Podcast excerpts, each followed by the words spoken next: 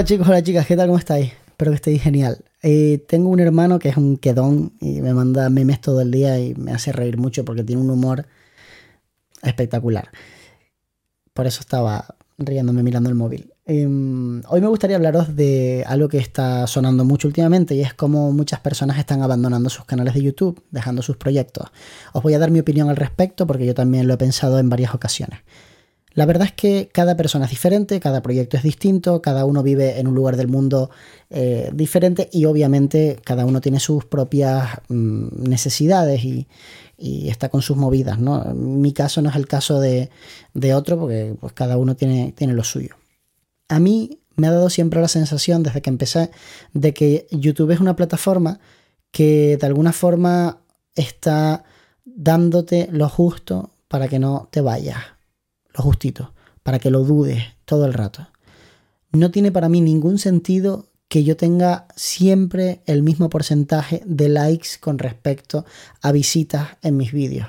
No lo tiene. O sea, por pura lógica, alguna vez vas a tener un poco más y alguna vez vas a tener un poco menos. Pues no, yo tengo exactamente el mismo porcentaje de likes en prácticamente todos mis vídeos con una variación mínima por muy bien que yo lo haya hecho en un vídeo, no tengo de repente un 40% de likes. Y eso me hace ver que es extraño, cuando menos, ¿no? Aparte de eso, el tema de cómo funcionan las visitas, puedes tener un vídeo que de repente eh, funciona súper bien y se para en seco. Pero en seco es, me pasó hace poco con un vídeo que tenía 19.000 visitas en dos días, que eso para mí es bastante. De repente, ¡pum! Se acabó, ya no tiene más visitas. Me vuela la cabeza, ¿no? Es como un, algoritmo que confunde, que no es intuitivo. Eso es una de las cosas que más he sufrido, el pensar en cómo puedo hacerlo mejor. Ver que a otra gente le funciona una cosa, tú probarla, no te funciona. Ver que de repente haces un vídeo, te lo ocurras una barbaridad, no funciona. Haces la misma versión del vídeo cutre, funciona no tiene ningún sentido para mí. Lo he hablado con infinidad de personas. Cualquier persona que tenga un canal de YouTube con quien he hablado y le he dicho, oye, ¿qué opinas sobre esto? Me ha dicho más o menos lo mismo. Sí, sí, no, tengo ni idea de, de, cómo funciona. No sé, algunas veces sí, algunas veces no. Y estoy confundido. Y todo el mundo opina más o menos lo mismo, ¿no? Después tienes la otra parte, la del crecimiento del canal. ¿Cómo es posible que el canal crezca prácticamente con el mismo número cada mes. No tendría sentido que un mes casi no creciera y otro mes creciera mucho y otro mes poco. No, se mantiene como tú estás en el grupo de los que crecen a 700 personas al mes. Oye, el mes que viene 700 y el mes siguiente 700. Y es como 715, 695. ¡Qué precisión! Eso lo primero, me vuela la cabeza.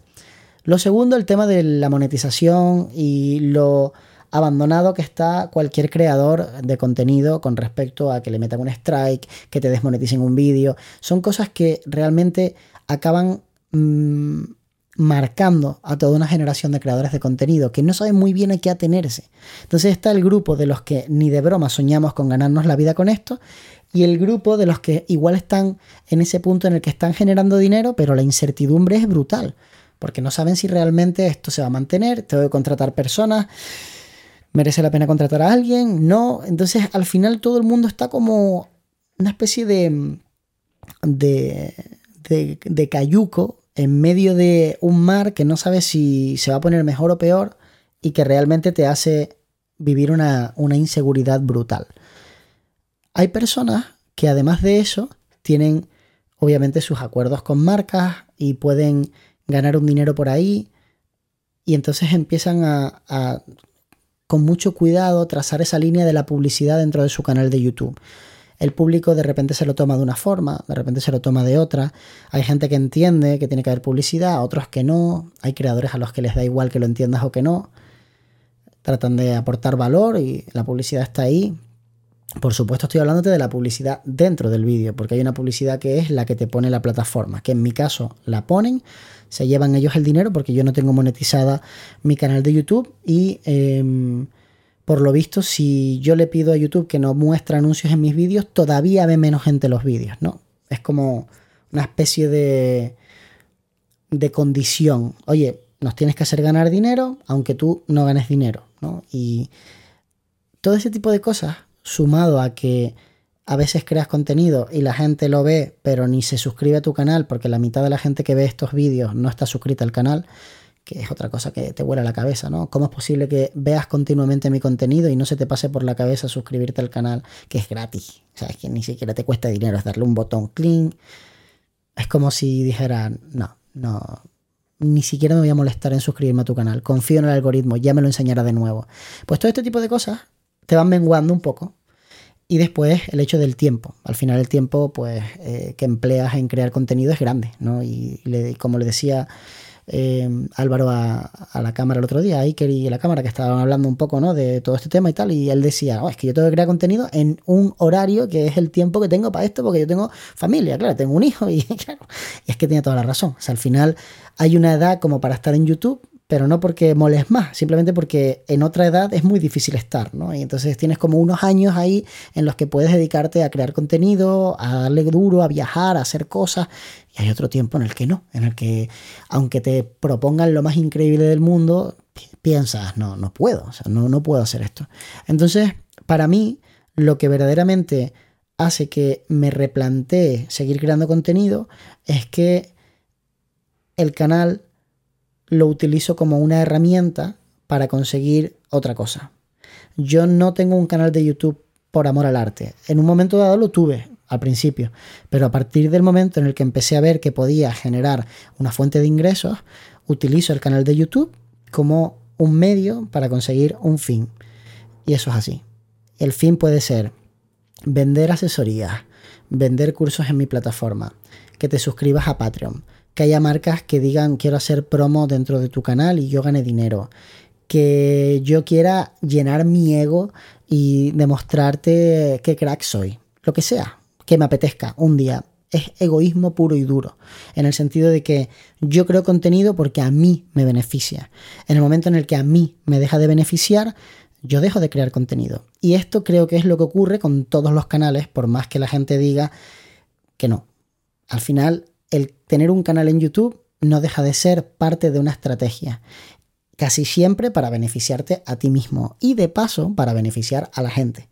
El equilibrio sería la clave, el hecho de que yo creé este podcast, yo me lo estoy pasando bien, yo estoy disfrutando y tú también. Y estamos los dos como, oye, qué guay, creas un podcast, te escucho cada mañana, qué guay, ¿no? Pero para ti el podcast es completamente gratis, con lo cual, incluso aunque fuera de pago, no puedes eh, pretender decidir en que yo lo deje lo mantenga. O sea, si no podemos decidir en las series de televisión que de repente se acaban y nos quedamos todos con la cara de, ah, bueno, ¿por qué se acaba una serie de la tele? ¿Por qué no es rentable? Pues ¿por qué se termina un canal de YouTube? Porque no es rentable.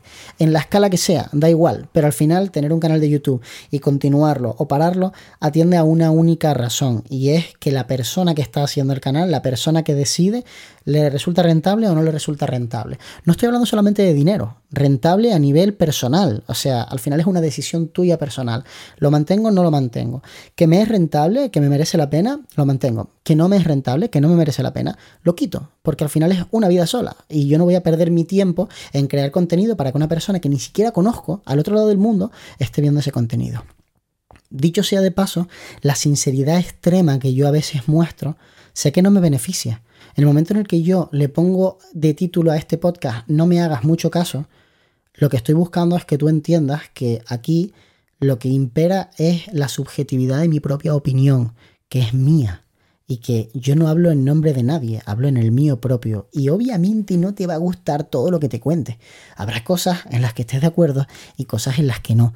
Tú quieres dejarme un comentario y darme tu opinión, lo leo encantado. Pero de ahí a tratar de enfadarte a nivel personal, bueno, si quieres te puedes enfadar, pero vamos, que no, no creo que sea lo, suyo, ¿no? O sea, al final em, no deja de ser solamente mi opinión.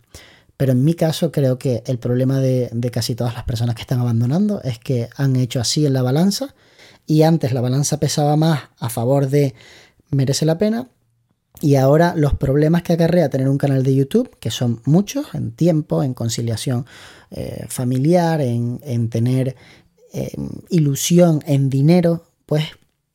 Y entonces cuando estás en este punto empiezas a decir, igual debería abandonar. Es difícil, ¿eh? porque es un proyecto al que le has dedicado mucho tiempo, pero ¿qué haces? Te pegas toda tu vida intentando empujar y remar. Igual ya llevas años haciéndolo, ya llevas unos cuantos luchando contra esos demonios, ¿no? Y llega un punto en el que te llenas de valor para dejarlo y lo comunicas y lo dices. Yo creo que ese es el problema. Ahora, otra cosa diferente, hoy tengo que mirar así por encima del cable, pues estoy cargando la cámara a la vez, que se me había quedado sin batería. Otra cosa diferente es, em, claro, estoy flipando, o sea, la gente que está escuchando esto en, en Spotify debe estar flipando. Estaba mirando la pantalla de la cámara para ver cuánto tiempo llevaba. Otra cosa diferente es que hablemos de cómo está el mundo de los reviews, por ejemplo, a nivel de rentabilidad. Eso lo voy a dejar para otro episodio del podcast, pero me parece muy interesante hacer un pequeño inciso en que el modelo de negocio que acompaña muchos canales de YouTube se está agotando. Y ese también puede ser el problema de mucha gente. Que no lo digan abiertamente, pero que ya no da tanto dinero YouTube como daba antes. Eh, después de la, de la pandemia parece que las cosas han bajado mucho. Yo no lo sé porque no monetizo el canal. Pero parece que sí, que, las cosas han bajado mucho. Pero yo creo que por encima de todo está el también crear contenido en otra plataforma como, como TikTok y ver que hay crecimiento, hay visitas y de repente tú aquí en esta plataforma da la sensación de que la plataforma te maltrata, ¿no?